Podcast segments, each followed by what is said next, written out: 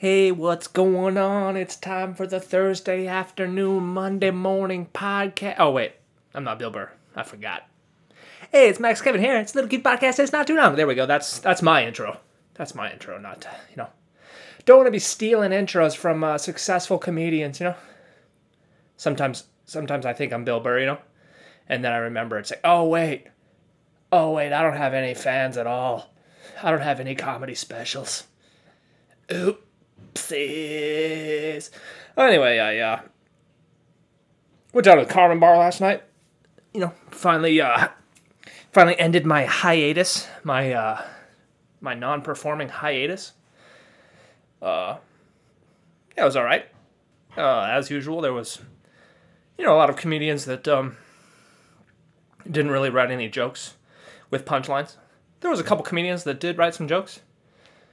Uh, you know, not all the. I mean, some of them were good, some of them were bad, but I never, uh, I never judge anybody for actually, you know, writing a setup punchline joke that's that's bad.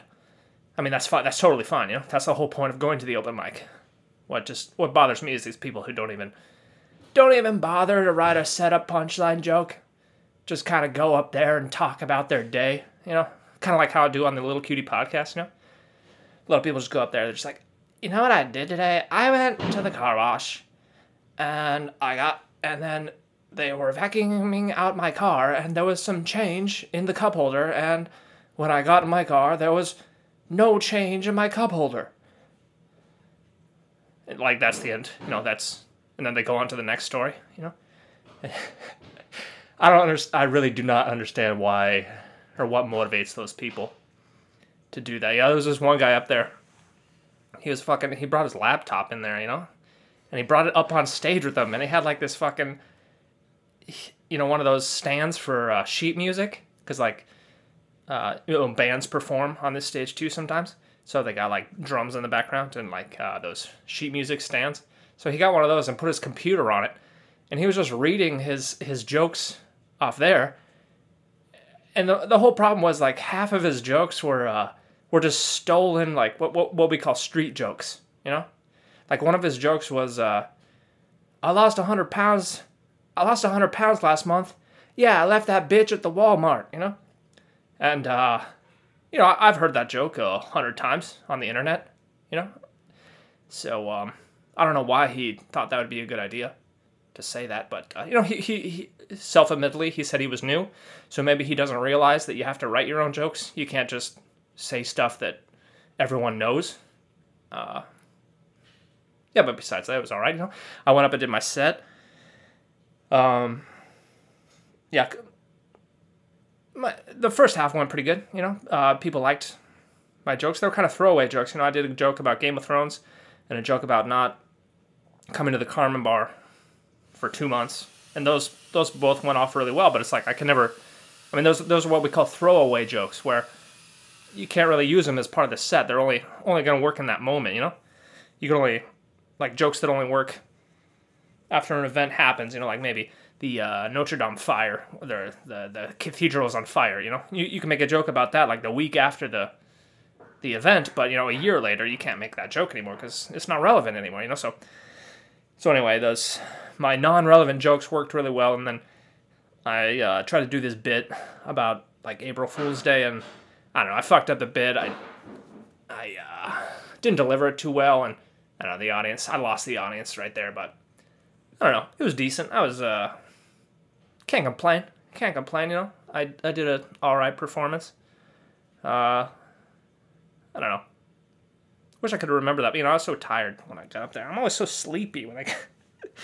Oh uh, man, that's the problem with like comedy. Is like it's it always takes place at at nighttime. You know, and I'm kind of a.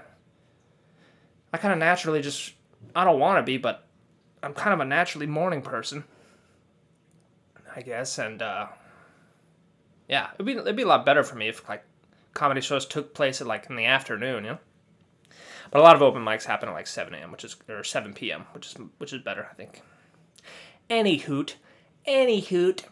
Uh, yeah, I don't know. You know, I feel it, it felt good. It felt good going down there, doing my doing my little little cute little cute little comedy routine.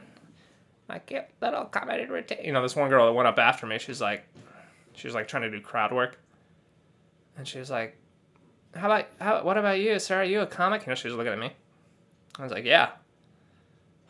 And she's like, "Oh, are you looking forward to performing?" I was like, "Yeah, I already went up actually." So,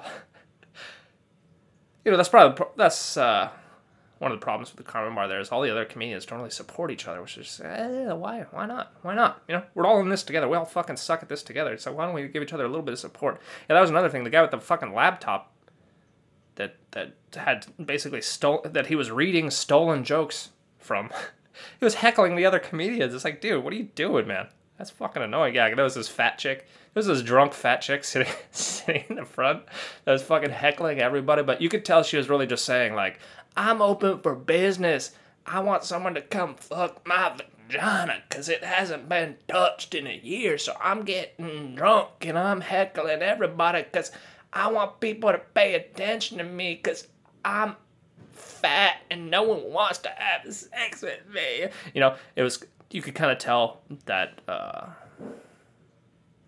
that that that that's how she was feeling with every every comment she made. You know, she was uh, well, you know, drunk and lonely. No big deal. That happens. Oh, I'm trying to think if there's anything else there. You know, there's this one dude uh, with a beard. I don't know. Not really much. Can't really say much about him. Besides, I'm trying to think. Uh, I guess that's it. You know, I'm just uh, just sipping my Coofers here. You guys want to listen to that? Probably not. I bet this. If you got your headphones in and you listen to the sound, it probably sounds really terrible, huh? All right, ready for it? Ready? Ah, goofies. All right. Well, anyway, I'm gonna I'm gonna get working on my books here, you know, because I'm a professional author. No big deal.